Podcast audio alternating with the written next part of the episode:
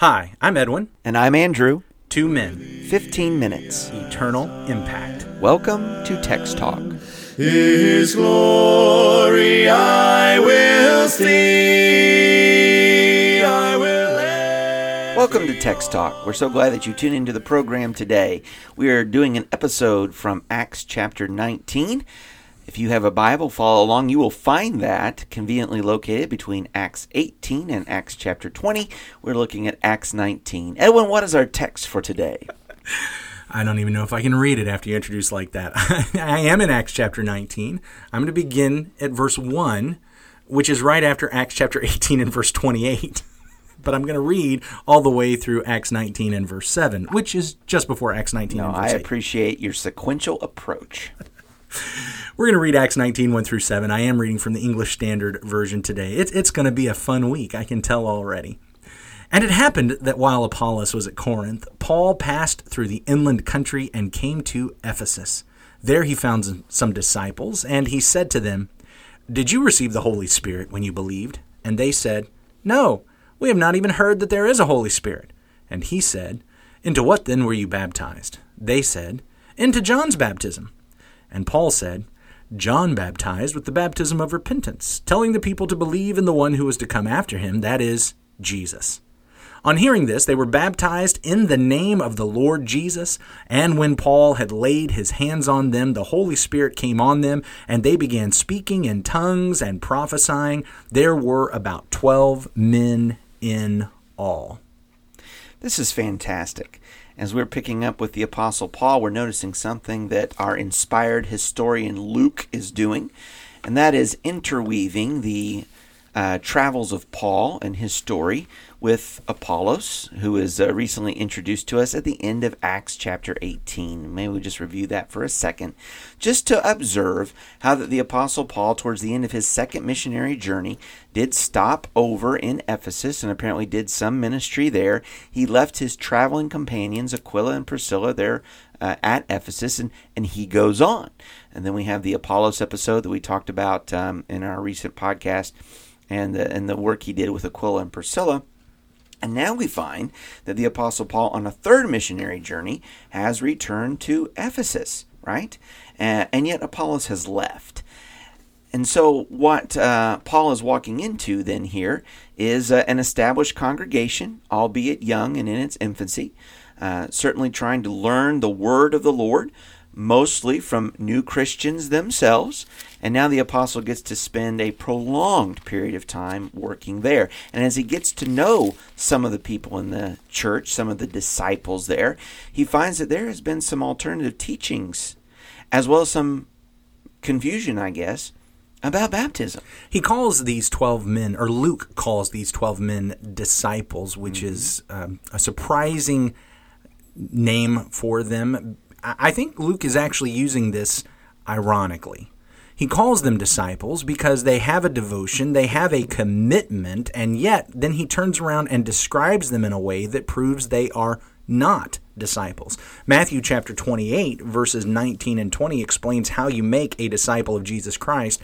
Go therefore and make disciples of all nations, baptizing them in the name of the Father and of the Son and of the Holy Spirit, teaching them to observe all that I've commanded you. And behold, I'm with you always to the end of the age. And we're about to find out we're dealing with some people whom Luke calls disciples but then turns around and points out that this thing Jesus had said about how you make a disciple, they haven't done. I think that's a great point. You've got this people who recognize themselves as followers, but the question becomes who are you following? And let's be clear about that. And if Jesus is your Lord, then you're going to submit and follow him and his will. So they're, they're called disciples. Luke even uses that, but by the time we're done with this, we realize they were not actually disciples of Jesus. they Jesus were actually Christ. disciples of someone else. You might say that they were disciples of Apollos. We'll we'll talk a little bit more about that probably in our next podcast episode. Or you could call them disciples of John because the oh, teaching that they had followed came through Apollos from John on this issue of baptism. And that's fantastic. We remember that some of the Lord's apostles started as disciples of John, right? You read John chapter 1 and you find out that a lot of that inner circle that traveled with Jesus actually were following John the Baptist first, but at his word and at his identification of the true Christ, they leave John the Baptist to follow the Christ. John must decrease, Jesus increases. Absolutely. And here we find this this lingering impact of John, which John himself wouldn't want. John would not want this. he wanted right. Jesus to increase.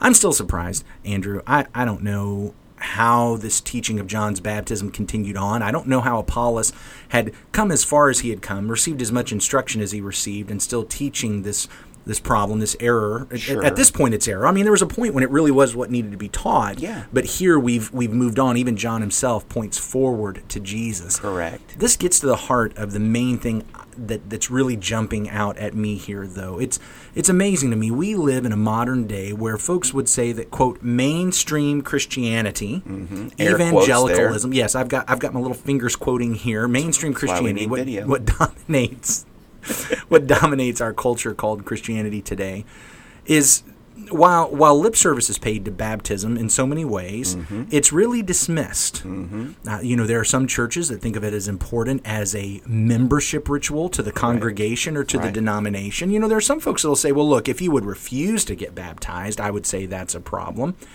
But there are so few that place the importance on baptism that the book of Acts places on it. We see it again and again and again. It's it's directed, it's commanded, it's taught, it's exemplified, and right here we find this really interesting scenario where there's a group of people who had done something very similar mm-hmm. to the baptism that had been taught in Acts chapter 2. Mm-hmm. Very similar. They were immersed in water. Mm-hmm. It was an immersion in water of, that signified repentance. That's right. It was an immersion in water for the remission of sins. Mm-hmm. Oh, that's with John. Problem was, it was based upon the authority of John. Mm-hmm. It was based upon the teaching of John. And Paul is pointing out that John himself said, You're supposed to be looking for somebody else to come. That's right. And so when he is teaching these men and he's talking to them, he doesn't say, Hey, it's okay. You did the best you could. You did what you knew. Everything is fine. Don't worry about this whole baptism thing. Instead, he taught them, just as Ananias and Sapphira had done with Apollos, That's right. the way of God more accurately. And how did they respond to it? you know, much like Apollos. I mean, honestly, you find that Apollos is teachable. Uh, and with these folks, when they hear this truth, they want to be followers of Jesus Christ. If this is the will of the Lord, let's obey the will of the Lord. And they are baptized. in the name of Jesus Christ. Mm-hmm. They were baptized in the name of Jesus Christ, which brings up a topic Mm-hmm. the topic of re-baptism. Okay. Being baptized again. There are folks that uh, have come to me in time past, and there will always be this, that, that come to the idea that, you know what, I didn't get baptized for the right reasons. I need to be baptized again. I, I understand, or I need to be re baptized. I understand what they mean by that and and I appreciate what they're saying. I think we need to understand something though that when we're talking about biblical baptism, mm-hmm. there is no such thing as re-baptism. I agree with you 100%. When you read the Epistle of Ephesians, he's going through in the fourth chapter about the seven ones, we call it. There is one baptism. Now let that let that sink in when you think, who is it that received that letter? Oh, it's this church at Ephesus. It's Yeah. some of these same people. Sure. Yeah, there's not to, to enter Jesus Christ, John's baptism for the Jews and Jesus' baptism for the Gentiles, or vice versa. Mm-hmm. There is one baptism. And when I have been baptized for the remission of my sins in the name of Jesus Christ, I do not need to be baptized again.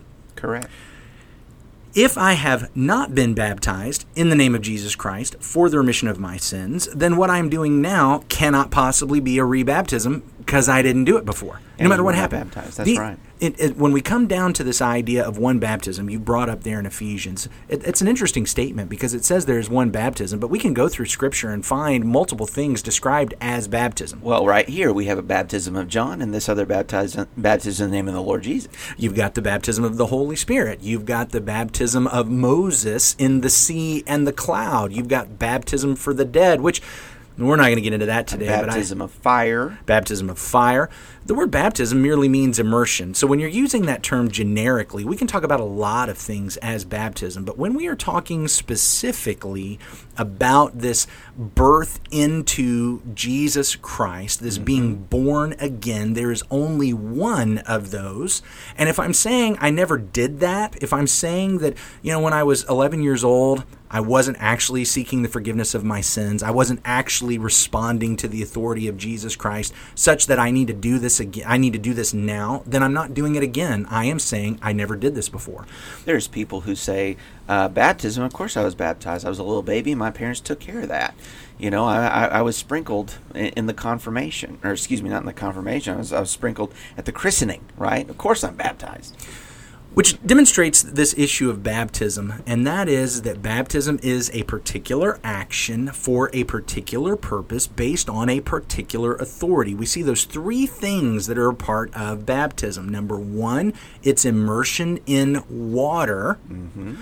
Number two, it is for the purpose of remission of sins. We see that in Acts chapter 2 and verse 38. It is not as an outward sign of inward grace. It's not to demonstrate to the world that I was already saved. It's right. not to follow in the footsteps of Jesus. Right. It's none of those things. I, in Acts 2:38, the very first time they're teaching this baptism of the new covenant, it is a baptism for the remission of sins and it's an authority in the name of Jesus Christ. It is not a baptism in the name of Joseph Smith. Right. So, you know, there's the Mormon or church. John the Baptist. Or John the Baptist. Uh, the Mormon church, I think, teaches what we would say. They, they would say the words, this is baptism for the remission of sins, but it's done based upon the authority of Joseph Smith. Wow. That is not our New Testament baptism. Not at all. Okay, so we, we're, we're not going to say that. I'm also going to say, and I'm, and I'm getting ahead of myself, we're going to we're going to kind of come back to this in a couple of days. There, there's the religious group that will tell you that it's only biblical baptism if you say the word Jesus. Mm. They've added to and restricted. It's, they've they've misunderstood what doing something in the name of Jesus is, and they're actually not doing it in the name of Jesus, even though they make a very big deal out of you've got to say the name Jesus. I get it. We're talking about the United Pentecostal Church. Mm-hmm. That that's oneness. that idea, the oneness Pentecostal yeah. churches. That's their they've misunderstood the name of Jesus, and and even though they're making a big deal out of the word Jesus, they're not actually baptizing upon the proper authority. We need to understand that baptism is more than water. Baptism is more than having done something similar. Baptism is doing what's commanded.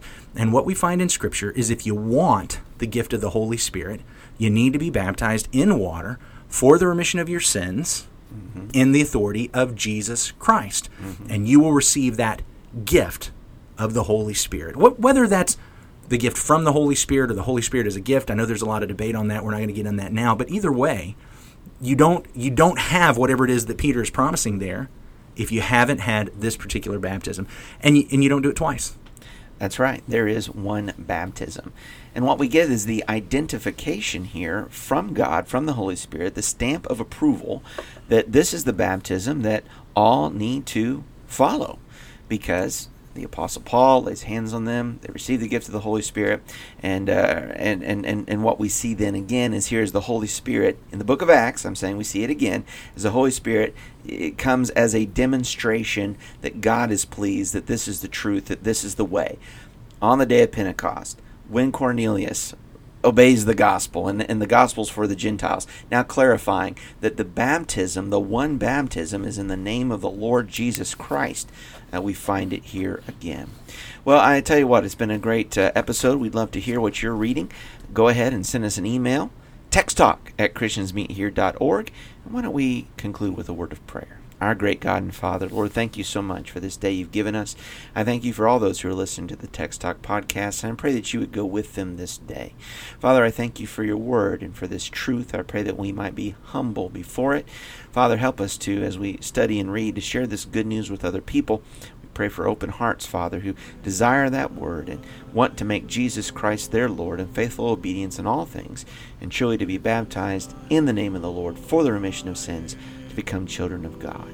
Father, we want this for your glory, for the growth of your kingdom. In Jesus' name we pray. Amen. Amen. Thanks for talking about the text with us today. I'm Edwin Crozier, and I'd like to invite you to join the Christians who meet on Livingston Avenue this Sunday for our Bible classes and worship. You can find out more at christiansmeethere.org. Check out our daily written devotional that goes along with today's episode. You can find a link for it in our show notes. Michael Eldridge wrote and sang all four parts of our theme song. You can get more from him at acapeldridge.com. Remember to subscribe, rate, and review our podcast so others can learn about it more easily. Have a great day.